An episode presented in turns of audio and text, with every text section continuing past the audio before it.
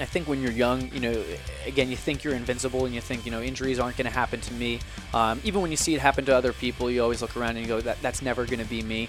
But I think as we get older and we get wiser and uh, we experience more, uh, the reality starts to settle in that we're not invincible and that we do need to do things that are going to help us have a, a, long and successful career uh, or a long and successful life for that matter. Hi, this is Angelo Todaro, Performance Director at Parabolic Performance and Rehab here in New Jersey, and you're listening to the Heads and Tails podcast. Welcome back to the Heads and Tails podcast. I'm your host, Kevin Som, and each week I bring you an inspiring athlete story of perseverance or expert knowledge in the field of sports health and safety. Just like flipping a coin, you can't control what happens to you in sports or in life, you can always control how you respond. This is my response after suffering a traumatic brain injury in a high school football game, and I hope it leaves you feeling both inspired and informed. Welcome back to the Heads and Tails podcast. Uh, this week I'm back at Parabolic Performance and Rehab, and I'm interviewing the performance director, Angelo Todaro. And today we're going to talk about a little bit different topic than we normally have on the podcast, which is because we're usually talking about people overcoming injuries, but now we're kind of talking about um, preventing these injuries from happening in the first place. And um, Angelo has a background in uh, strength and conditioning for uh, professional athletes, collegiate athletes, and now he's kind of may found his way into nutrition. So we're going to talk about kind of what he does with the combine athletes here and what he does um, to his own clients uh, to, to keep them healthy in, in the game. So, Angelo, you want to start off by I don't know how you want to, you know, kind of work this uh, when we're talking about building a body of resilience. So that's going to be the theme of this podcast today. So I thought it was kind of like if we kind of built it like a house, like what would each, you know, kind of facet be? But if you have a different way of kind of explaining it that makes more sense to you, or you think the listeners will um, find that more, I don't know, what's the word? Easy to learn, comprehensible um, then then then go for it. So, how would you build? Where do you start when you're trying to build an athlete of resilience? No, I, I really liked how you you know you broke it down. You know when you handed me the, the, the, questions prior to, they had you know what what's the foundation, what's the support beams, and you know the furnace and the electrical panel. Uh, you know I'm I'm really big on uh, analogies especially when trying to describe, you know, really, really complex topics and trying to get those complex topics into someone who, you know, may ha- not have like the scientific background to understand those things. And I think analogies are great ways to, to convey that stuff. And uh, it helps people understand these complex, complex topics and it really makes a lot of sense to them. Um, so I, I think like the way you broke it down is a really, really good. Okay. Um, you know, the first thing, you know, what what's the foundation you know? Because uh, whenever you're building anything whether it's a you know a career a human being a car you know the, the foundation and the frame are uh, probably the most important thing that you can do. It's probably the things that you don't see the things that aren't so sexy uh, but at the end of the day that you know that's what everything is built on. Right. and if you don't have you know that solid foundation and solid frame uh, it, it's hard to get those those really fine you know uh, end of the end of the line details on. Um, so you know most important you know having good general health I think that's uh, probably the the most important. A lot of that is uh, you know has to do with luck, but a lot of it has to do with you know also how you take care of yourself. Like not getting sick, you mean, and like that kind of stuff. Yeah, um, you know that goes back to like a lot of different things. So it's more than just you know do you have a cold, but you know are you a healthy individual? Do you have you know good good blood profile? Um, you know are, are all your organs and, and hormones uh, working like they're supposed to be? So you know the, the human body is a really really complex system. It's a it's a system of systems, and all the systems talk to each other and they're all integrated. So, you know, having good health would be, you know, all those systems, whether it's, you know, uh, your nervous system, your skeletal system, your muscular system, your immune system, um, all those things are in check and they're working like they're supposed to. Um, you know, there's a lot of different ways to kind of figure out if you're healthy or not. Uh, good way is to just go to the doctor and just get some blood work done. Um, and that decides, you know, at a baseline level on paper, you know, without taking anything, you know, too specifically, are you healthy? And you uh, could tell like stuff about your organs with that stuff too, or Sure. I mean, you know, th- whenever you go in for a really comprehensive physical, I mean, they're checking everything from, you know, your heart to your lungs to, you know, uh, hormonal functions of, you know, a lot of different things. Um, so, you know, we're making sure that, that all the systems are in check. Okay. Um, you know, you got to make sure that those are taken care of as a baseline level because uh, doesn't matter how strong you are or how high you can jump, but if your heart doesn't work well, um, probably you know that, that that's not going to be a good outcome right there, right? Yeah, exactly. Um, okay, so that would be the foundation. So if we're trying to build like So so what's the next step? So Well, I think there's even more that goes into that foundation than just you know general health. You know, you got to have uh, a lot of good general qualities like uh, general movement. Um, you know, that's something that's really important. That you know everybody who comes in here to Parabolic, we first check them. They're check their movement at a baseline level. Uh, a system that we like to use is called the functional movement screening. yep, FMS. Yeah, the FMS. Uh, you know, it's been around for a while, and uh, I think some people uh, are starting not to use it right now because it's almost too simple. But uh, we like the simplicity of it. So you know, every human being has that those general movement qualities that we'd like to see. So whether you're a high performing athlete or just an active adult, we want to make sure that you can move at a baseline level before we worry about you know the specifics of movement. Right. Um, and that will transfer into everything from from daily life over to um, you know over to the sports field. Can you explain a little bit what like an FMS test looks like?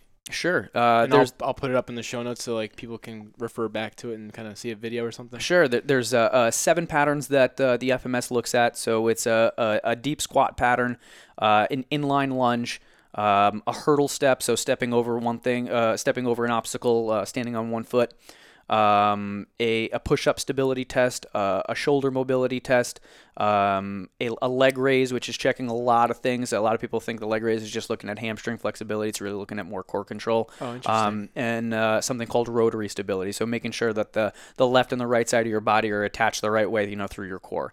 Um, you know, we take people through these through these tests, and the test doesn't say, you know, if they're going to be a great athlete or not. It just says, you know, do they have the movement foundation, and are they compensating in in, in any way? Right. Um, you know, whether they can do the test or not, we're looking for the compensations. And one thing we're also looking to, to rule out is, is any pain.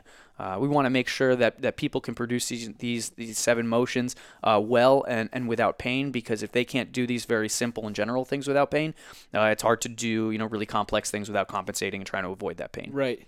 So, like, what do you think leads to people like athletes? I, I'm thinking of young athletes who come in. Like, I've worked at a physical therapy place, and the kids can't even, you know, barely lift their leg off the ground because their hamstrings are so tight. Like, where is the line between, you know, being tight in terms of like having your ligaments and stuff like protected, and being mo- mobile enough to move efficiently to run as fast as like your optimal speed? You know, like, is there like a balance or? Absolutely, there's a balance, and and before we even look at the balance of mobility and stability, we want to see are they even in a good position? Because a lot of the times, flexibility issues, especially when, when you see them like in the hamstrings, it's a really common one that people can look at and that people, a lot of people can uh, grasp uh, with their mind.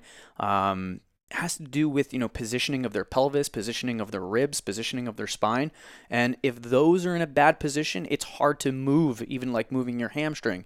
You want to think of it like uh, you're in a race. Um, if you're in a race and you're not even lined up at the start line and you're 10 feet behind the start line, you're in a bad position before the gun even goes off. Right. So a lot of the times those those movement issues may look like uh, that your hamstring is is uh, is short, yeah. but really it's not your hamstring it's short it's really you know your pelvis is in a bad position. So that's something that, that we look at too. Um, a lot of our coaches here are certified in, in, in the pri principles and pri is a, a a really great organization the um, uh, postural restoration institute out of uh, nebraska.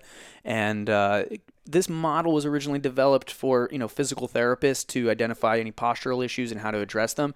But now it's it looks like that this model and this system is transcending you know all of all of movement. And now a lot of strength professionals are using this system as well to evaluate you know what uh, position um, are the muscles and the bones in before they even start moving so before we start worrying about how stable a joint is or how mobile it is we just want to see are you in a good position to start off with because if you're not in that good position it's going to be hard to really do anything well Right. And like you're saying, good position, like when you watch them squat or when you just watch them through that FMS screen. mm-hmm. Okay. Um, I guess my next question is like when someone comes in here, they obviously, you know, especially when you see all the combine prep stuff, you see people run 40s and lifting heavy weights. Like if you have an athlete that comes in here and you can see like some glaring, you know, compensations that they're doing or glaring areas of tightness or whatever or lack of good movement, you know, where do you first start with that that athlete? Like, do you start, you know, lifting weights that day just to like keep them happy, or do you you know address that issue first? You know, we mentioned balance before, and I think balance is a really good way to describe, you know, the, our approach with how we're going to do that, especially with, you know, a high performing athlete. Um, high performing athletes thrive in an environment where they can really, you know, exert themselves.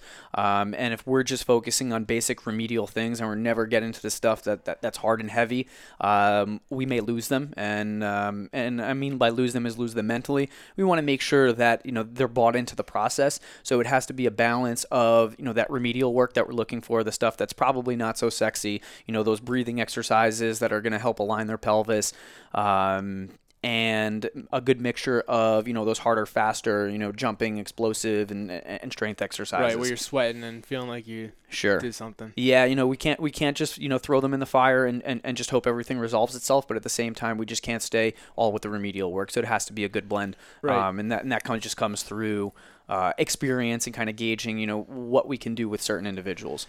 Now, would you do that like the remedial work post workout or Uh, it's before the workout? It- when done well, it's done kind of throughout. So it's done. okay. It's done in the beginning. It's done at the end, and, and it's done um, all throughout because we want to make sure that we're not just saving that stuff for the end. We don't want to improve their movement all the way at the end just to have them walking out the door well. Okay. You know, we want to restore good movement early on in the session. So when they're doing their big bang for their buck exercises, they're sprinting, they're squatting, they're, they're heavy lifting, they're jumping, explosive exercises Okay. they're performing those motions well. Um, and if we're not making sure that we're putting them in the good position before, it's going to be hard for them to do those, you know, really hard and really intense things that require a lot of effort uh, well. Okay. Um, so would you say that's like the culmination of the foundation of building a resilient athlete? Sure. I mean, you know, if we have good general health, good general movement, and uh, I think a good attitude goes a long way too. So Attitude reflect leadership, captain, as they say in Remember the Titans. that's right. You gotta have you gotta have a good attitude because uh, if you don't have that, you know, it's hard to hard to do anything well. Okay. Yeah, I, I completely agree. So let's move on to the support beams. And maybe I kind of got ahead of myself before, but I feel like I was kind of going in that direction. Um, in terms of like stability and what is it, mobility, like the balance of the Mhm. two. Is that have is that have anything to do with the support beams or Absolutely, and I think uh, you know when I look at the, the word support beams, I think a lot of you know what's specific to, to that person and and what's specific to their sport. You know, different sports require different qualities. Uh, some sports like uh, gymnastics require you know extreme flexibility, extreme mobility, uh, whereas other sports probably don't require so much, uh, but they just need a little bit of it uh, enough to keep themselves healthy. So you know that balance of mobility and stability is going to be really dependent upon the specific? yeah, it's going to be really dependent upon the person and, and the qualities they're trying to, to achieve. Uh, the way you know we uh, view that here is uh, early on, especially with the, our youth athletes, we want to make sure they have those good general qualities all around. Um, you know, we're not big proponents of early specialization in sport.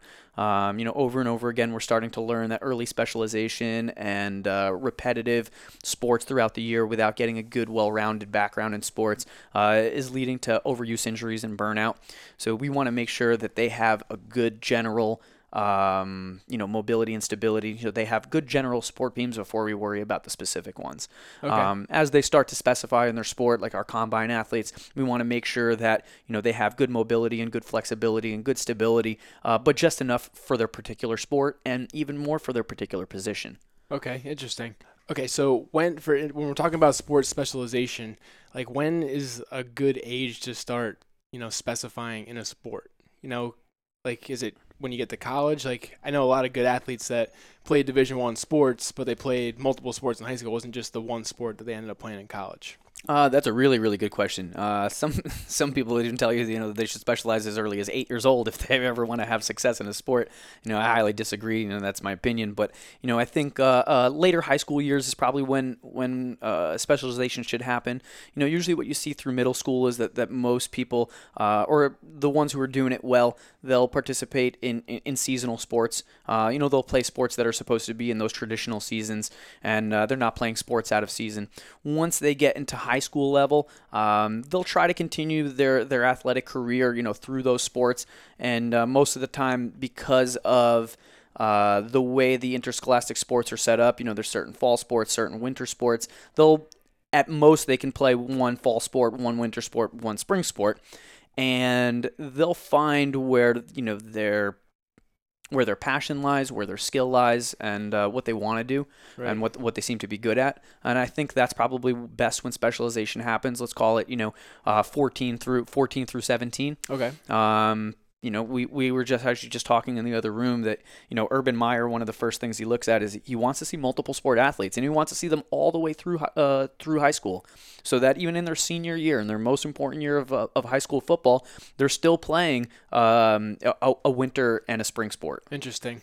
So when you have athletes that come in here, like, and you do an FMS on them, do you find that athletes who play multiple sports perform better on that screen, or individual or like individual specialized sport athletes? We don't see it too much in the screen because during the screen it's hard to it's hard to cheat it. It's really based upon the person more than anything. I think the activities that they participate in uh, will influence it in some way, but uh, without any uh, specific remedial work based upon those qualities, it's hard to change it in any way. Uh, I think we see that more when we actually start moving them around when we start doing things like uh, you know our dynamic warm up and we take them through things like crawling and skipping uh, we go through our bigger motions like pushing pulling and squatting uh, you know that's when we'll really see who are the athletes exposed to a lot of different movement patterns and who are the athletes who are really good at a few and complete and the others are almost completely foreign to them Right. It also kind of reminded me of because I'm a football guy at heart. So when I'm thinking, you know, winter lifting, like that's when you get big, and then you go play baseball, and then you just try to fight to keep, you know, anything that you just gained in the winter if you don't lose it all. So like what do you recommend in, in that kind of situation you know like if if you have hopes of becoming a division one college football player but then you're playing baseball in the spring and not really lifting or like do you what, what, what do you recommend ah, you know, that's when I think more than ever now, uh, in the world which we live in, you know, there's so many options for what you can do. Uh, you know, you go back, you know, a couple decades, you, had one opportunity to play football, uh, and that was really it, and one opportunity to play basketball, and it was there during that season. Um, now kids, you know, have the opportunity to play any sport at any time throughout the year. So I think it really comes down to, you know, prioritization and saying, hey, you know, this is what I'm going to focus on. This is going to be my priority. Right. And then these are going to be my, my secondary things that I'm going to work on. Um, so, you know, if uh, if you're saying yes to baseball, you might be saying no to, you know, five days a week in the weight room. But, uh, you know, that's okay. Um, I think, uh, you know, weights and strength, they- can be developed as sports are being played.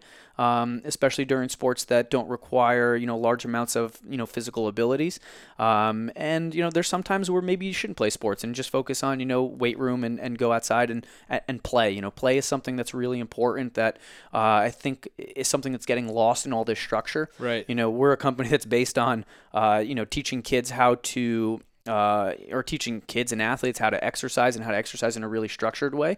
But at the same time, you know, going outside and, and, and just playing and exploring their bodies uh, are something that's that's really important to development uh, of any athlete. We see this a lot in less developed countries that that play um, and free play, you know, without you know without structure, without an inside a sports organization, is really helping them develop. And uh, you know, even though these countries lack you know more formalized uh, and structured training, they're still producing really really good.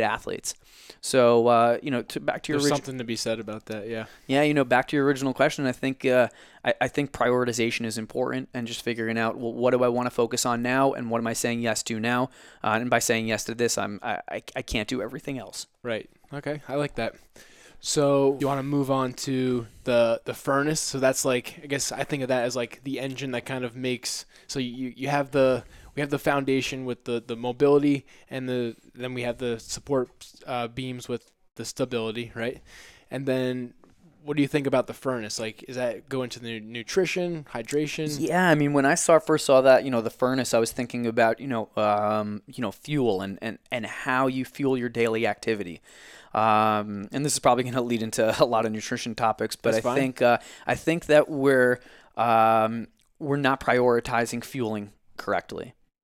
Okay. Uh, I think that there's uh, a lot of nutrition concepts out there that are bastardized and used incorrectly, um, and people, especially athletes, are not fueling themselves correctly. uh, throughout their workouts, throughout their training. Um, they're not giving themselves the you know the proper recovery. Uh, you know, uh, I look at food in, in, in, two ways. You know, definitely it's going to help the general health, uh, but you know you have to look at you know how is it going to fuel and how is it going to help uh, athletes recover. Yeah, that recovery is something that I've never really quite understood. I guess like. And it's not like a sexy thing either. Like you know, like in the gym, you could push yourself until you freaking drop, and that's like an easy thing to show. Like, yeah, I just you know killed myself with this workout. But the recovery part, it's like it's it's like almost intangible. Like it's hard to know if you're on the right track of, of doing that. So can you kind of give us an example of like how athletes need to recover? You know, to if you're going into a game or into just for if you're on a, in a training you know cycle or something. Yeah, I mean, the, as, as strong as as powerful or how much muscle we want to put on, you know, that's only going to be as good as the recovery that happens. You know, we don't get any stronger inside the gym. Uh, you know that that's going to happen after. Um, in fact, the all, all, the training actually makes you weaker because uh, if um, if I told you to you know squat as many times a certain weight as many times as you could until you were completely fatigued and burnt out, uh, you'll be far weaker after we did that than than when we first started. Right. Uh, it's the recovery after that's going to decide well how much stronger you're going to get, how much muscle is going to be put on, uh, how much uh, you know how are your ligaments going to be built back up, how are your bones going to be built back up. So you know the recovery process is something that, like you said, it's it's it's not as sexy and it's very intangible. Um, you know, the the weightlifting process or the training process for that matter, you can see it, you can feel it, um, and, it's and it's very active. Um, whereas recovery seems to be a little less um, active um, and more passive but um, it, it's very active for the people who do it right. You know, the people who actively figure out, well, how do I make sure that I give my body the right resources, such as you know, food, hydration, and now a huge one that's really, really overlooked is sleep. You know, sleep's now now starting to be probably the number one performance indicator as to how you're going to recover from from strenuous activity like training and practice. And like, how much sleep do you recommend people get or athletes get? For you know for the normal person i'd say you know eight hours would be a good minimum. Um, for athletes especially the young growing ones you know if they can hit you know nine ten hours a, uh, a day um, you know that would be fantastic. Um, you know sleep is is directly related to uh, releasing you know these uh, hormones that are that are really anabolic like uh, like human growth hormone and testosterone.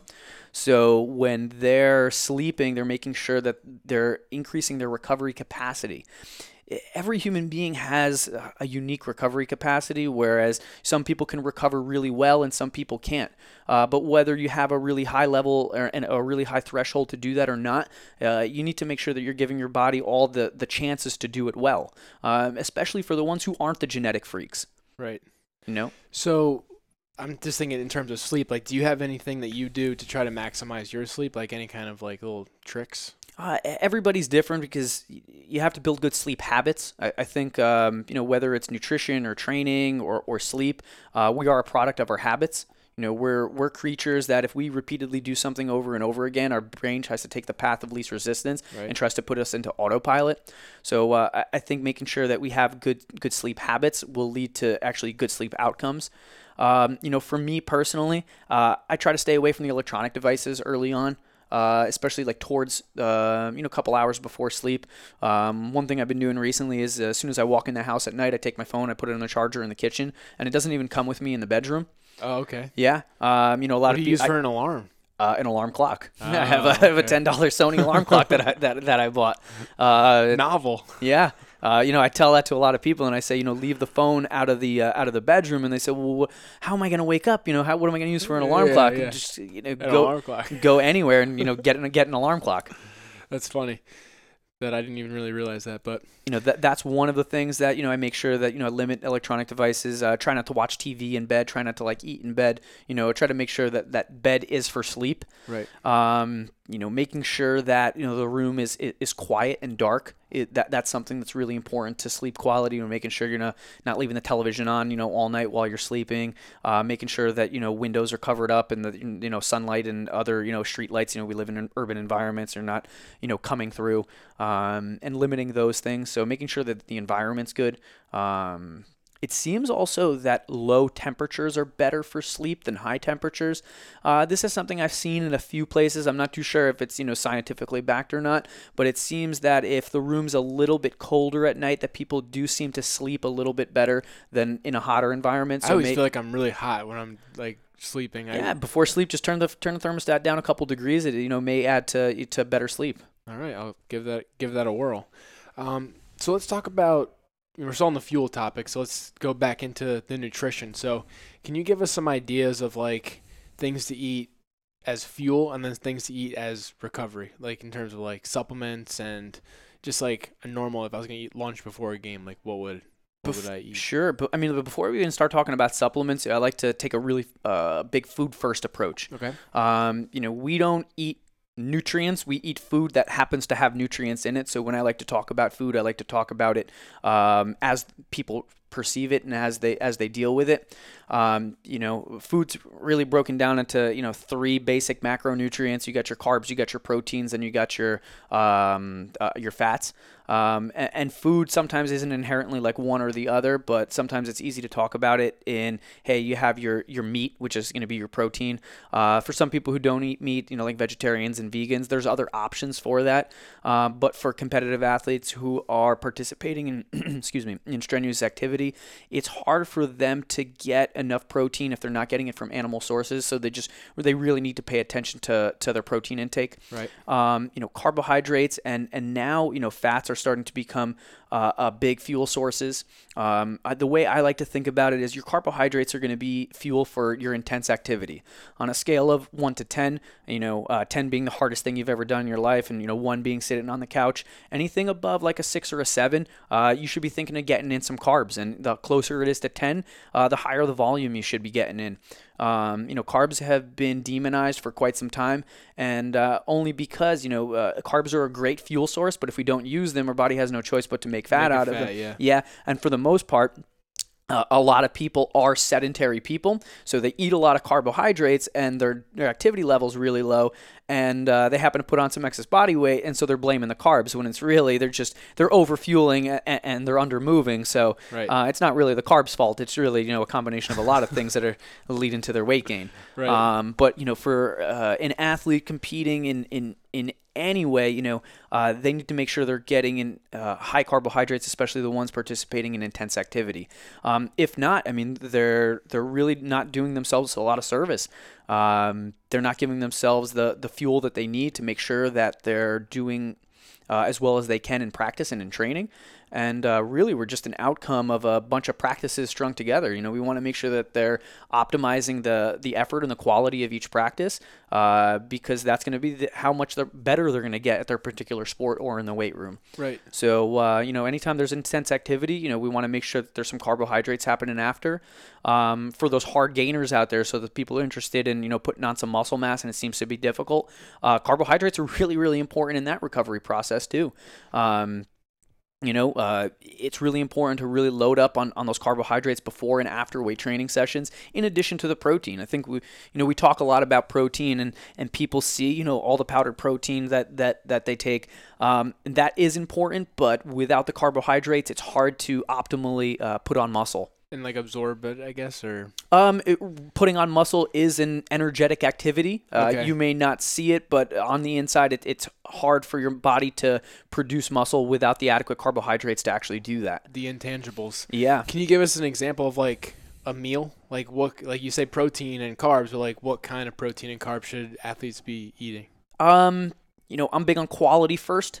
You know, we want to make sure that we're getting foods that number one, um, I want to prioritize natural foods over processed foods. Uh, I'm going to prioritize fresh foods over um, over packaged foods. Uh, I'm going to prioritize homemade foods over commercial foods like foods found in a restaurant or a store.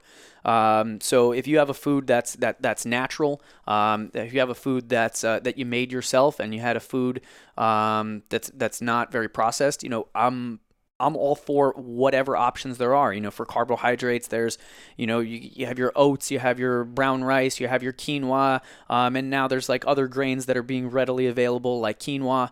Um, farro, and things like that. That you know maybe 10 years ago was really difficult to get, but now are very commonplace in most supermarkets.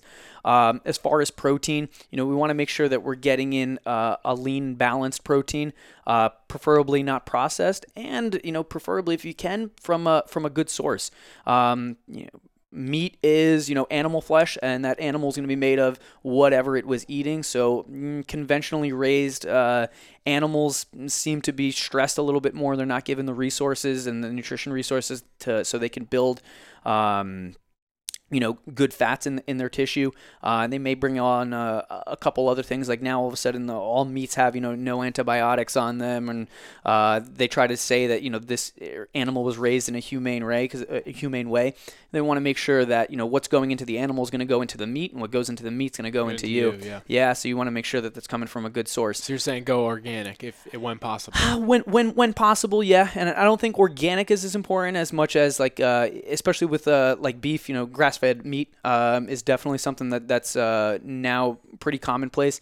And if that uh, animals eating good grass-fed sources, um, there's more nutrients inside inside that. Uh, Are you one of the people who buy like a whole cow and like just put it in the freezer. It's then... funny that you asked that. So we so uh, me and my wife recently have a house now, and uh, one now of the things room for it. I have I have room for it now. And one of the things on my shopping list is a, a, big deep freezer, so I can buy you know meat in large portions and you know s- save a few bucks on it. Cool. Uh, it's it's but you know I don't want the listeners to to think that you know if they're not eating organic they're doing some themselves a disservice.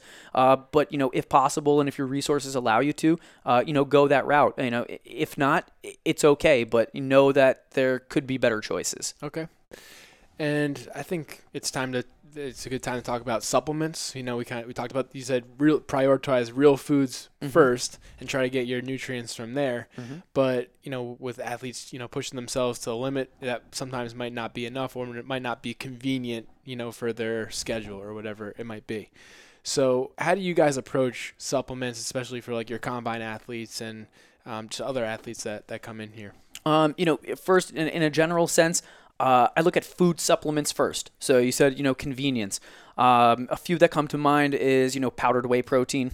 I look at protein, especially the powdered kind, as uh, being very convenient. So it's a really easy, portable way to get uh, protein uh, into the body and, and, do it in a way that doesn't even require cooking. So, you know, you could take protein, throw it inside a shaker, and then after you're done, you throw a little water in there and you drink it and you're good. Um, so, you know, I consider whey protein more of a food supplement than anything. Uh, another one that comes to mind is uh, fish oil. So you know, fish oil over the last couple years, uh, because of you know the the amount of omega threes that are in there, uh, really help in, in, in so many different ways. You know, we talked a, a little bit about general health before, so it's going to help everything from you know brain function to hormonal function to keeping down inflammation in the body. And inflammation is something that happens at, at a cellular level, and it also happens at a you know at, at a bigger level like inflamed joints and things like that. And um, we're starting to see that uh, high levels of omega 3s, especially when taken daily, uh, lead to low levels of inflammation in the body and have a, a whole host of you know beneficial health uh, uh effects. What, um, do, what does inflammation do to like an athlete? Like if, if it's something that they're eating, like how would that affect their performance? That, that's a good question. So you know when whenever we have inflammation in our body, that's a, a sense that you know things are not going right. Uh, it's the first step towards injury or disease. So if we're stopping chronic inflammation from happening, so this is low level inflammation that's happening every day, uh, this may stop. You know this may stop uh, a much bigger injury from happening. This may stop things from just like general irritation, like aches and pains. Um, so if we can control inflammation, we have a little bit more control over like the damage that's being done to the body because inflammation is part of the the recovery. Um, athletes are putting themselves under tremendous stress, so there's definitely inflammation going on. If we can control it, again, inflammation is not a not a bad thing. It's only bad if it happens in high amounts for too long. So if we can reduce inflammation and we could put foods in that uh, reduce the inflammation and don't let it be a chronic thing over long periods of time, you know, we could possibly, you know, prevent an injury or possibly even prevent a disease. You know, chronic inflammation over long periods of time or, you know, lead to really, really nasty things like cancers. Um, and there's a lot of athletes that have been sidelined by things like that. Um, and uh, you never really consider that as a as a threat to your athletic career. Right. Um, I guess what I was kind of thinking was, how do you know if your body is like inflamed? Like, what are some signs that you maybe you could see, or is it like more in your in terms of your performance? Um, there's you, know, you could check that at a cellular level with some simple blood tests. Okay, there's, so that goes back to the blood. Yeah, test. there, there's some simple markers um, like uh, C-reactive pro- protein and homocysteine. Uh, these are things that are checked on normal blood tests, and they see like does your body have this overall inflammation response.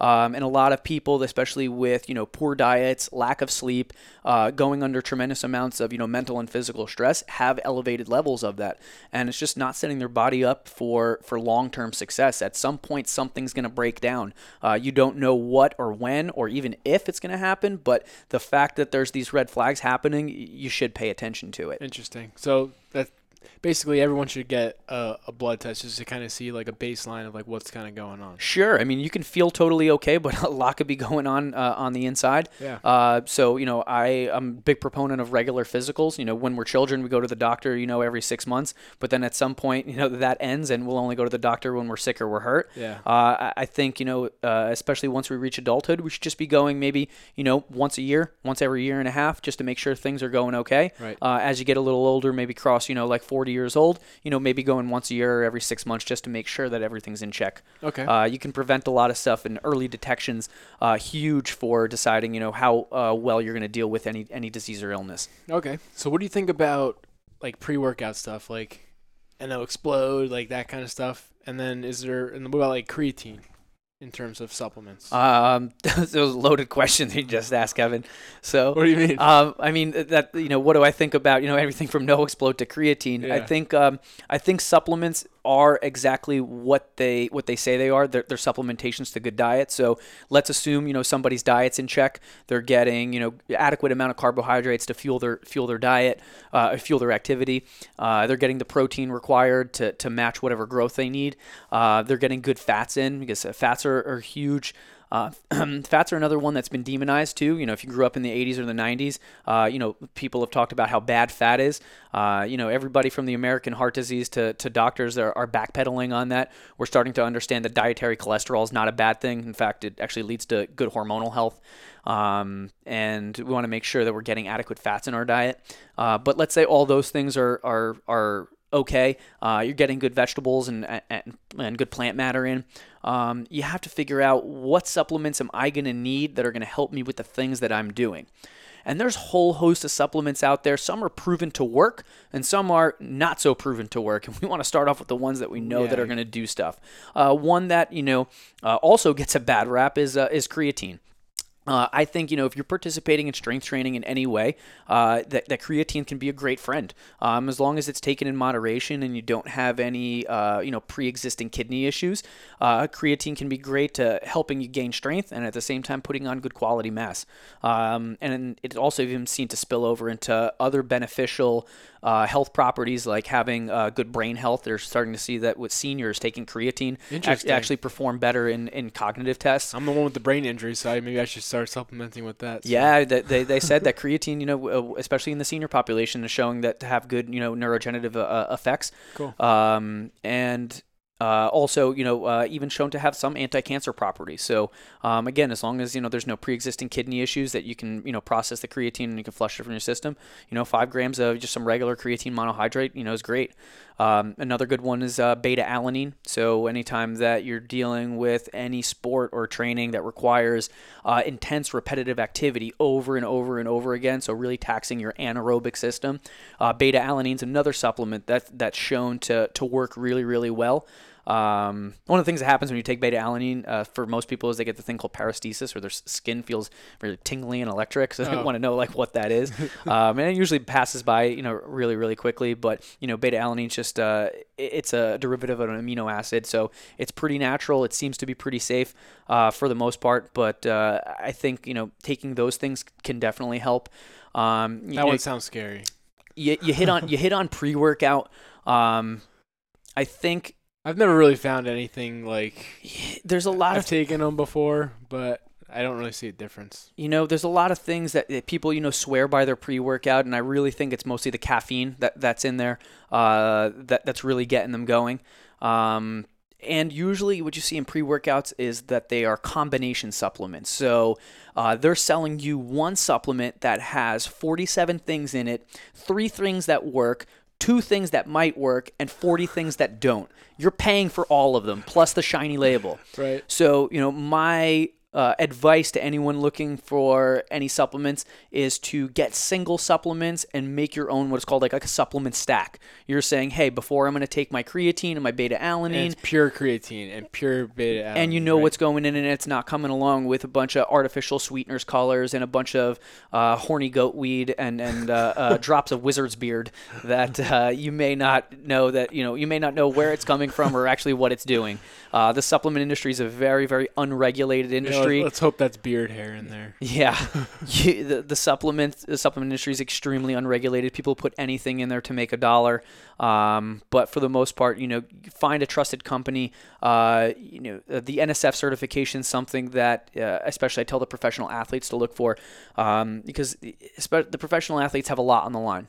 Uh, there's a lot of money getting thrown around in the livelihood of their family, and they wouldn't want to take a tainted supplement and uh, have to put that at risk. So uh, NSF is just a certifying uh, body that uh, tests the supplements, they test the factories, and they make sure that what's on the label is what's in it and nothing else. Right. So I think that's uh, th- that's really important, uh, especially for the ones who are really trying to make sure they're not putting anything that they shouldn't be in their bodies. Yeah, that's probably a good rule of thumb whether you're a professional athlete or not, because then at least you know that you know what you're getting, as opposed to like you said before, there's some companies that might not be as honest as others. Absolutely, you know, you're paying for a, a lot of their marketing too. I think uh, I think that's, that's something that's uh, infiltrated the supplement world really, really hard. Is the amount of marketing that goes into these supplements. You know, they uh, th- some of the supplements say you know they'll do everything from you know put on you know 20 pounds of mass to you know increase your speed and your uh, your reactive ability. So um, I, I don't believe a lot of that. I think you know get a really, really solid diet built around you know plant-based foods, uh, protein from lean sources, and making sure that you're fueling correctly with carbs and with fats. Uh, then once that's under control, figure out the few things that you want to take that you think that are going to help you through your training, um, and also the things that are proven to work as opposed to the things that might be a little wishy-washy. Right. I like that idea of kind of like making your own concoction of stuff that you know is good. Sure. Um, my last question before we move away from the creatine topic is my own personal question. Sure. Like, are you supposed to take it before or after you work out? Um, with creatine, they've shown that it's really not too important when you take it. Okay. So if you're taking it at any point throughout the day, um, your body seems to absorb it pretty well. Uh, if you really want to make sure you're covering all your bases, what I would do is take it about uh, 30 minutes before your training, Okay. uh, possibly with a, a, a little bit of a sugared beverage, uh, like some fruit juice um, just to increase absorption. But other than that, I think uh, if you're taking it at any time throughout the day, you're hydrating well, uh, it should be absorbed. Yeah, it- yeah, that's always been like a conflict. 'cause I always thought that I was you're supposed to take it before, and then other people are like, no, you gotta take it after this. I'm like, oh, I don't know. There's theories as to why you should take it before or after. Uh, You know, it's probably more important that it's going in and going in regularly than anything. Okay. Uh, my personal opinion, I think you know, 30 minutes before with, like I said, a lightly sugared beverage uh, can definitely help absorption, and uh, it's probably making sure that it all goes in. Okay. Um, so you guys are prepping for the combine for with, with some of your athletes.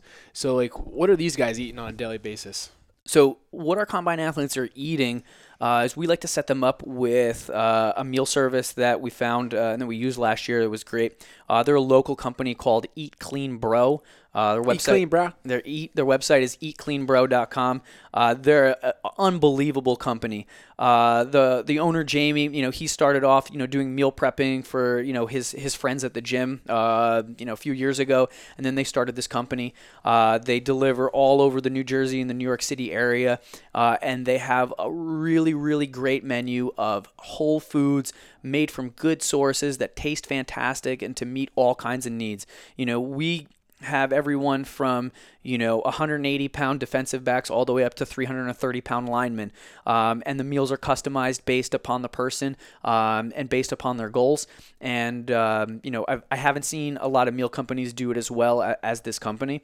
Um, we understand that this is a time that you know they don't have a lot of time on their hands.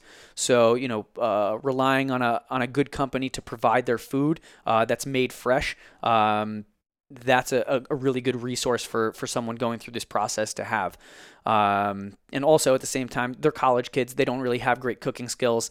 Uh, so you know if they Yeah, ca- let's, be honest. if they if they can get an affordable meal that meets their nutrition requirements, um, loaded with you know good vegetables, good proteins, good carbs, and good fats, uh, you know th- that's a win all around. So now, now, do you guys pick like as the performance coaches? You guys pick what they're gonna eat, or do they pick what they're gonna eat? So I do most of the nutrition uh, coaching for, for the players, and based upon their body composition goals, their likes and their dislikes, we go through the menu, and I help them choose, like saying that you know, hey, this would be a good lunch to consider, and this would pre- probably be something you know good for dinner. Whether their weight needs to go up or their weight needs to go down, or they need to maintain, uh, we take a look at the menu, and again, the way Eat Clean Bro uh, structures their uh, their menu, they do it in a way that there's meals for people who need to gain weight, there's meals for people who are active and need to maintain their weight, and meals for people who are less active and need to lose weight. So um, wide variety stuff, all tastes fantastic, and so it makes it really easy. Because something that we've noticed before is that compliance is huge.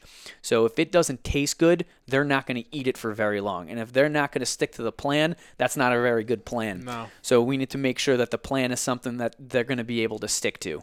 Are you guys worried about like calories? Like, do you guys count calories? Um, not really. I'm, again, I'm not big in, in counting calories or weighing food. Uh, I, I think that's just not a long-term sustainable way to look at food. I think sustainability. That's a good descriptor of that. I agree. You, uh, the way I do it is is using uh, your hand to dictate portion sizes. Um, you know, people of different sizes have different sized hands. So smaller person's had a smaller hand, a large person God, I wish a- I had bigger hands. has a larger hand. Um, you know, I'm schooled in the precision nutrition uh, um, uh, school of of nutrition coaching, and uh, they have a really really simple system that um, a serving of protein is about the size of your palm, uh, a serving of vegetables is about the size of your fist. Uh, a serving of carbohydrates is what can fit in one cupped hand, and the serving of fats is about one thumb. Uh, for a male, um, you should get about two servings of each. So two palm servings of protein, uh, two fist-sized for, uh, uh, uh, servings of vegetables, uh, two cups of or two handful cups of, of carbohydrates, and two thumbs of of, of fats and this is like per day or, or per meal. per meal. Oh, yeah, even better. per, okay. per meal, and then based upon your your uh, body goals, um, we alter, and also based upon your body type. So I like to uh, cre- I like to make sure that we're looking at body type to dictate how people are going to eat. Uh, it seems that like uh, people who, excuse me, are are endomorphs, and endomorphs are you want to think of uh, linemen. So these are big, huge guys who really, really easy for them to put on muscle mass, but they happen to have a you know a lot of extra fat. Um, they probably need to eat a little less carbohydrates and a little bit more fats, uh, as opposed to your ectomorphs. And your ectomorphs, you want to think of uh, like your DBs and wide receivers. So these are people who are extremely lean, uh, but it's difficult for them to put on muscle mass. A lot of the times they're coming to me and they're saying, you know, hey, how do I put on mass? Uh, they're going to need a little bit more carbohydrates uh, and a little less fat. Yeah, I have a buddy who's he did some bodybuilding and stuff, and I was amazed at how many carbs he like was able to eat and like still stay like shredded. It was amazing to me. But I guess, like you said, that's kind of how it works. Um, all right, so kind of stepping away from the nutrition aspect, what what are like some glaring weaknesses that athletes come in here with? Like especially you know even the D1 guys who come in to the the combine training. Like, what is there anything that's like common like throughout all of them, or is it? Um, I'd say some common things that we see are, are you know, going back to a couple things I hit on before. Uh, postural issues seem to be um, seem to be common. A lot of people are what's called in an extended position where uh, their pelvis is tilted forward, uh, their ribs flare out, and they're put in a position that really, really compromises, you know, their low back and their ability to produce power. So um, this is something that we do with a lot of our clients is making sure that we're uh, correcting that alignment and uh, addressing that before we get onto the bigger stuff. So I'd say that's a pretty common one. Um, and just like I talked about before, they're they're good at the things that they've done, and they have ignored the things that they're not good at. And uh, what gets people to the next level and and keeps them healthy is making sure that they're a good, well-rounded athlete. Um, so you know, looking at their weaknesses, identifying them, and then actually working on them, and, that, and that's really hard for people who've had such uh, good, successful athletic careers. Yeah, that's not fun. Yeah, it's Yeah. not it's not fun for them to, to come in day one and for us to point out all these things that aren't going well. Yeah. Um, but unfortunately, we're trying to get them to a place that very few actually get to. Um, so we have to look at those weaknesses and we have to identify them, and we have a really really short period of time. So they better have a good attitude about you know looking at those weaknesses, being able to address them just as much as they, uh, just as uh, you know, try as hard as that as they do enjoy doing the things that they enjoy doing. Um, and if we can do that and we can clear things up and and get a good general base, um, you know that allows their their specific abilities to shine. You know the reason that they're even on this stage is they have really unique abilities. They are special people. Um, you know they do have unique qualities that the rest of the world doesn't, and that's the reason they can be a professional athlete. So letting those abilities and, and making them center stage, uh, we want to make sure that there's no holes that they're going to fall through. Okay. So, um, what types of injuries do you think are most preventable? I think, uh, you know, when I saw that question, you know, the first thing that popped up is, you know, overuse injuries. Okay. Um, overuse injuries are probably the most important thing that we can I- identify as as preventable. Um, and, and it's really hard to say that we can prevent injuries, but we can do our best to decrease the likelihood of them happening. Um, nothing's 100% preventable, and we also don't know what we prevent because it never happened. Right, Uh, exactly. so it's hard for us to quantify, you know, how, how many injuries we're actually preventing. Um, you know, something uh, that's really important and, and, and overlooked in the programming process is, and it's part of the needs analysis, is to look at, well, what are the common injuries that happen in these sports? These sports aren't uh, new by any means. You know, people have been playing football for a really, really long time, and uh, we can look at, you know, uh, over a long period of time, what are the common things that are happening to the specific positions and to the and, and to the players, and uh, we can address those. It's really hard to prevent. Uh, contact injuries, though, Right. and football is such a heavy contact sport, uh, especially you know the head injuries or any broken bones or joint injuries that happen through contact. Uh, but what we can do is make sure that they have, you know, like we talked about before, good recovery capacity, um, and if they're training and they're training well, you know, bones become stronger, ligaments become stronger. Um, I think about the uh, the football player, and I think it was at USC that he was bench pressing and oh uh, yeah, it fell on his neck or something. dropped it on his neck. Um, and and you know, he's able to walk away. I think he was able to walk away from that because he had a really really strong neck. Um, so you know, building a you know a body that that that's strong through uh, proper weight training definitely helps with uh, with with some contact injuries. Um, if it doesn't prevent it at all, it may even just lessen what happens to a degree. But like I said, contact injuries are really really hard to prevent. Right. Um, but we can take a look at the overuse ones, um, and there are some metrics that we can take a look at to see are people overtraining. Um, you know, one thing that you know that's been used is heart rate variability. So um, there's some tools out there like Bioforce and Omega Wave. So these are technologies that people can use on a daily basis uh, that'll give them some information about what's their level of readiness for that day. Is this a day where your nervous system is primed up, ready to go, fully recovered? Or is this a day where your nervous system is a little depressed because maybe you're throwing a little too much work? Maybe you weren't giving enough sleep. Maybe you weren't getting the proper nutrition. And maybe this is a day that, you know, if you try to take it, you know, all the way to the max, that your body will, you know, throw a protective mechanism there, like like an injury, uh, and make sure that doesn't happen to you. Because as, as as effective as training can be for building up the body, uh, training can also be the reason that people get hurt if they, you know, train too frequently, they train too hard too frequently, or they just don't provide the recovery capacities like sleep and nutrition in the proper amounts. So you're saying that this these devices like track your heart rate and they could tell when Yeah, so what they do is they track something called heart rate variability, and that's the the space in between beats of your heart. okay So when a person has a really good firing nervous system, meaning that they're their sympathetic system, so that's their fight or flight system, Okay. is is low and depressed, and their parasympathetic system is is high and normal where it should be. So that means they're they're calm, they're cool, they're relaxed. They're not in this threatened, heightened state. Um, we see a lot of variability in between the beats. That there's not this regular space in between beats. That it might be, you know, short and then medium and then short again and then long, and that there's a lot of irregularity. And that's a good thing when the nervous system starts to become stressed, we throw a lot of extra work at the body. We don't give the body the recovery capacity that it needs or the resources that it needs, like sleep. Again, I can't I can't uh, harp on that one enough. Um, then we start seeing very regular spacing in between beats and that's a sign that the sympathetic nervous system so your your your threatening heightened nervous system is is, is up there and your relaxed calm nervous system is a little bit depressed um, that's a sign that you know maybe we shouldn't be doing something so strenuous that day and maybe we should be adding more recovery capacity things like you know like hydration sleep and, and nutrition Okay. That's interesting, and I think that's a good uh, transition to the electrical panel because you talked about the nervous system, and so how do you guys work on improving? Like, n- i i can you improve the nervous system, and like, how does that go into building a body of resilience or an athlete of resilience? You know, in my opinion, I think the the elite athletes are the ones that have the elite nervous systems. Okay. Um, I don't think we can rewire people, but I think we can do is upgrade their hardware a little bit. Okay. Um, you know, it, we're never going to get somebody to, you know, jump from, you know, a 10 inch vertical to a 45 inch vertical. That's never going to happen. Um, but we can make increases, you know, at the lowest level and at the highest level.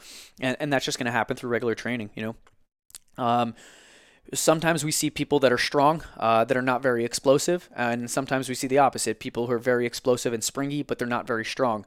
Uh, so we want to figure out, well, what kind of person is this? We still want to work on you know increasing their their strengths but at the same time you know we're going to look at those qualities that could be better so we're going to try to get the the really strong person more explosive and a little bit more elastic and a little bit more springy uh, and that'll transfer over into you know I- increasing their nervous system and we're also going to get the uh, the athlete who is you know very springy, very explosive. We may try to get them a little bit stronger. Okay. Um, and the first gains that are made through uh, any resistance training are adaptations in the nervous system.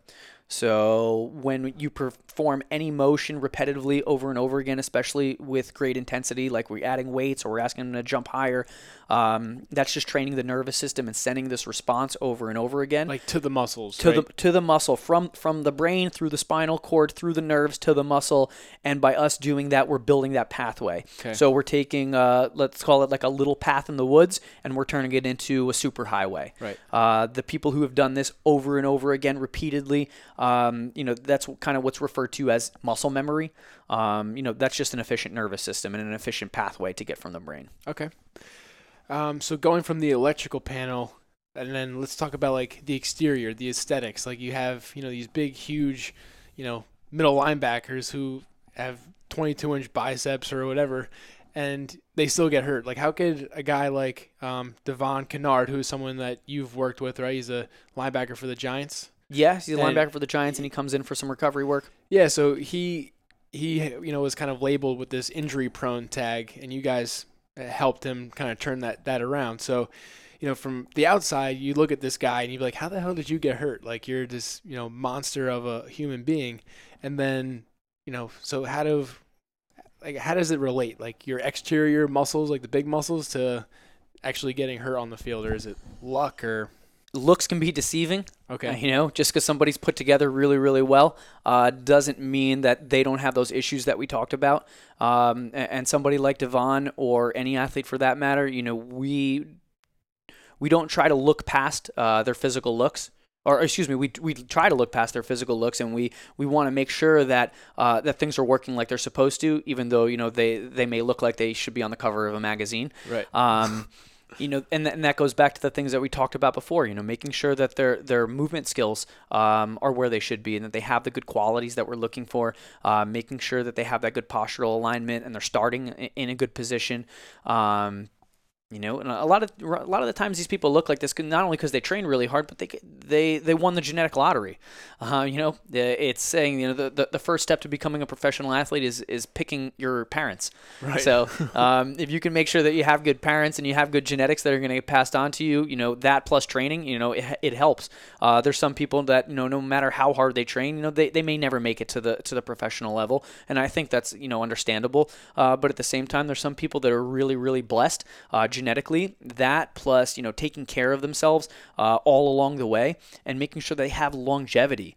You know, uh, a professional athletic career, you know, starts, you know, when, when they're young. So they have to make sure that they were able to be successful at every single level all along the way uh, to get to the, to the, where they're trying to go and then once they're there, the, the battle becomes staying there. Yeah. Because uh, just because you get there doesn't mean that you know you're going to be there forever. I think people like Devon who take a very proactive approach, uh, maybe because you know they've gotten that injury label and they don't like it. Um, you know, you need to figure out well, what could I be doing better? Um, you know, I like the saying that youth is wasted on the young. So when you're young, you think you're invincible and you think nothing's ever going to happen to For you. Sure, yeah. And then, you know, as these, you know, great young athletes enter, you know, you know, a place like the NFL, uh, now all of a sudden they're surrounded by every other single human being who was, you know, young, hungry, uh, uh, successful, and resilient their entire career. So now they're surrounded a bunch of people just like them. Uh, so now it becomes a game of, you know, millimeters and inches as far as what are they doing to protect themselves and, make sure that they're uh, not going to, you know, of how are they to make sure that they're not going to get uh, things that are possibly you know preventable. Right, and that that kind of reminds me like when I think back to how I played football. Like I was like I was such an idiot because I tried to run people over. I was like always seeking contact. I'm like, well, it's no wonder I lasted, you know, only until high school, even though I wanted to play in college because like that's how I played. You know, like you need to not look to run someone over when you're, you know, on the 50 yard line. Like wait until you're on the goal line, then try to do that, or you're trying to get a first down. Like there's things that you could do that will help save you. And I think when you kind of change your mentality of like, all right, maybe I'm gonna not sacrifice my body for for this thing or whatever. I think when you're young, you know, again, you think you're invincible and you think, you know, injuries aren't to happen to me. Um, even when you see it happen to other people, you always look around and you go, that that's never to be me. But I think as we get older and we get wiser and uh, we experience more, uh, the reality starts to settle in that we're not invincible and that we do need to do things that are going to help us have a, a, long and successful career uh, or a long and successful life for that matter. So, uh, you know, you have to, you know, preserve, you know, the things that you have um, and make sure that we're taking steps before it, it gets broken. Okay. Um, you want to think about, you know, your car. You're going to take your car in for maintenance, and hopefully you're not just taking your car in uh, whenever you hear the squeak or whenever the wheel falls off. Right. You know, we want to we want to take care of those things before they happen. Um, and I think you know having uh, you know a team uh, like good strength professionals or uh, skilled physical therapists who can take a look at a, a well-moving human being and and see are there any glaring issues that may lead to something later down the road and address those issues. Okay. So when you do have an athlete coming back from an injury, how do you approach that athlete's training regimen? You know, I think the some of the physical therapists could could tell you a little bit more about what happens early on in the process. Uh, but that's when they're pretty fragile mentally. Um, you know, most athletes have these dreams and aspirations of you know uh, a beelining it all the way you know through their athletic career all the way to the pros and then an injury happens and it's earth shattering they don't uh, think about that they don't yeah. think about that and that wasn't in the plan and they think you know why did this happen to me? Um, and to be someone who is extremely active and very very able and to be brought to a position of uh, uh of fragility and to be you know so vulnerable uh, I think that's that's hard for a lot of athletes to deal with. I'm sure a lot of the people that you've interviewed in your podcast have have hit on that. Yeah. Um, you know, it, it, it's hard to it's hard to deal with injury, and especially to be brought down to that baseline and vulnerable level. Um, but to know that you know you have good people around you. So the, our therapists at Parabolic are amazing, and uh, they do a really really great job of, of of giving people hope and understanding that hey, you know this may be a few days out of surgery, and you may feel like crap right now, but it's going to get better. Um, and not only are you going to get better, hopefully we're going to even supersede to where you were before. Right. Um, and I, I think that happens, you know, surrounding yourself with, with good support. You know, it happens at the professional level and us at Parabolic, you know, what we try to do is is provide that for, for every athlete, for every person for that matter. That, you know, if you get injured, you know, we're going to take you from, from injury through the rehabilitation process. And then after the rehabilitation process is coming to a close, we're going to transition you over to training. So we're going to see continued increases in, in strength and mobility and these qualities that were built all the way from, you know, being injured day one.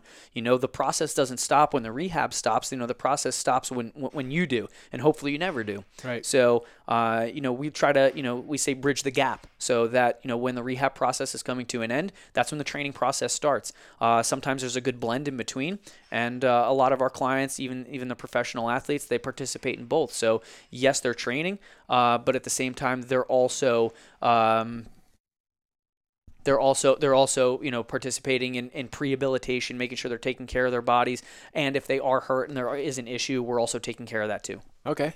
How do you? I'm thinking of Burton here, but how do you keep an athlete from almost creating their own setbacks in terms of like pushing too hard too soon, or just have that like more is better mentality? Uh, with an athlete like that, especially the more is better. Um, it's probably the hardest part is limiting them and trying to, to help them understand that more may not be generally better. Um, you know, sometimes it's easy to convey that. Sometimes it's a little bit more difficult. And it's also hard for us to uh, control what they do outside of here. But, you know, I'm a big believer that if we can build education with our athletes and with our clients, and we can give them a solid reason why we're doing things, uh, they buy into the process a little bit more, as opposed to just telling them they're doing things wrong and that they should not be doing stuff. Um, you know, I'm not going to hear, I'm not here and I'm not going to tell people to, you know, do this, don't do that, but I'm going to tell people, hey, this is why we shouldn't be doing this, and this is why we shouldn't be doing that. And, uh, you know, everybody's their own human being and they make their own choices. The best we can do is, uh, give them the resources so they can make the correct choices. Okay. That hopefully, you know, that that we can build some education in them. We can teach them these things before they happen. Again, I don't know how many injuries I've prevented, but if I can reach a few athletes and get them to understand that, you know, they should stay to the middle of the road and, and not to the extremes, uh, that that's probably more conducive to a successful long-term athletic career uh, than the people who take it to the extreme and end up getting injured or burnt out. Interesting. I really like that that statement. Um, so you were probably an athlete at some point in time. What sports did you play growing up? So when I was younger, I participated in a lot of sports. Uh, as I went through high school, I really found the combat sports, especially like wrestling, uh, to be you know a sport that I really really enjoyed. Um, so you know now as an adult, uh, you know wrestling's over, but now I do Brazilian Jiu Jitsu uh, two or three times a week, uh, and I find that to be just an unbelievable sport. Um, like I said, I've always gravitated towards the combat sports. So you know working with you know the NFL players uh, and, and, the high level college players, um, I can understand you know the battle that happens on the football field. It may not be uh, you know, with punches and kicks, but you know they're definitely hitting each other and they're hitting each other hard. Um, and by working with the MMA athletes, I mean they go into a cage in their underwear and, and they're fighting another human I being. that's hard for me to watch. As opposed as opposed to football players going on there all armored up. Yeah. Um, but uh, you know the the combat that happens, you know, on the line between the lineman and the defensive lineman. Uh, you know the battle that happens, you know, with a running back when you know uh, the defenders are trying to take him down. Uh, you know, I, I, can understand that. Um, and I always enjoyed the combat of you know two human beings trying to uh, impose their will on the other human being, and right. you know the the the stronger, more prepared, more skilled, and more intelligent uh, um, you know person will come out on, on top. Right. And in some cases, the dumber person comes out on top. When, in terms of me, when I used to try to run people over, but I got, I guess the, the, those people got the last laugh. Every dog has his day. Yeah, exactly. So um, how has you working with MMA athletes and these NFL guys like helped you become a better performance coach? Uh, you know, I've seen people who really try to to give it their all. Um, you know, the ones who actually make it to the to the UFC or to the NFL. You know, these are the ones who've done almost everything right. Um, and to see someone exercise the discipline that it takes to get to that level you know, uh, the football players who are in our combine program, um, you know, the regional prof- professional MMA fighters who are trying to make it to the UFC, you know, they forego 90% of life. You know, they, they can't go out and party um, and, and, hope to be successful. They can't go out and do the same things as, you know, other people their age. Uh, you know, they're even giving up on things like, you know, uh, postponing a, a successful career outside of sports. And uh, they have to sacrifice all this with the hopes that they get it to, to, to where they're trying yeah, to no go. Guarantee. And and not even is it guaranteed. The the odds are against them. You know, if you look at the numbers of the people who actually make it versus the people who don't, uh, there's a lot of people who tried and didn't. Um, and you know luck definitely plays into you know plays its part. But i think uh, the ones who i've seen make it and the ones who have earned it uh, those are the ones that have really opened my eyes as to how hard you should work for a goal how focused you need to be how determined you need to be and how you need to surround yourself with the right support systems that you know it's it's not done alone. You know the, the right. one person may get there but it was because of the people that they surrounded themselves with um, the attitude and and uh, the mentality that they took through the process. right um, and their ability to have a great relationship with failure. You know, you have to be able to get punched in the face. You got to be able to get knocked on your butt um, and, and, get back up. And you got to be able to do that over and over and over again without taking it negatively and at the same time doing the exact opposite, uh, taking it positively and learning, you know, hey, what what did I what did I learn from this mistake? What did I learn from this negative outcome? Right. Why did this not go, you know, the way that I had planned? Um, and if you can keep doing that over and over again, you know, that that may lead to success. And again, like you said, nothing's guaranteed. Um, and the margin of success is very, very slim. But uh, like I said, the ones who I've seen be successful and the ones I've seen, you know, keep their head down and stay humble, uh, it's really eye opening to how that transcends through uh, all realms of life. Right. That's that's great. Um, we're coming up on time here, but I'll just have two more questions. So for the guys who have come through your pr- program or combine program and didn't make it, how have you? How did you see those guys respond? Uh, you know, some people, you know, can't believe that they didn't get to where they where they should have. Um, and I've seen guys who should have made it, in my opinion, but did not. And you know, again, I'm not, uh, you know, staff on an NFL team, so you know, the NFL teams may be looking for stuff different than I even know. Um, but I think, you know, you know, they say that success is where um, uh, preparation meets luck. And uh, so I think you need a little bit of luck, and I think you need to be prepared, and I think you need to have the right opportunity. Um, for the ones that didn't make it, you know that hopefully they have the same uh, relationship with failure and the other things as they did with that, and uh, they will make it, just not in you know the professional sports realm, but in other realms of life, right. and, and, and that I've seen. Not what they thought, but there's they could take they they take themselves with them everywhere they go, right? Success takes many faces. Yep.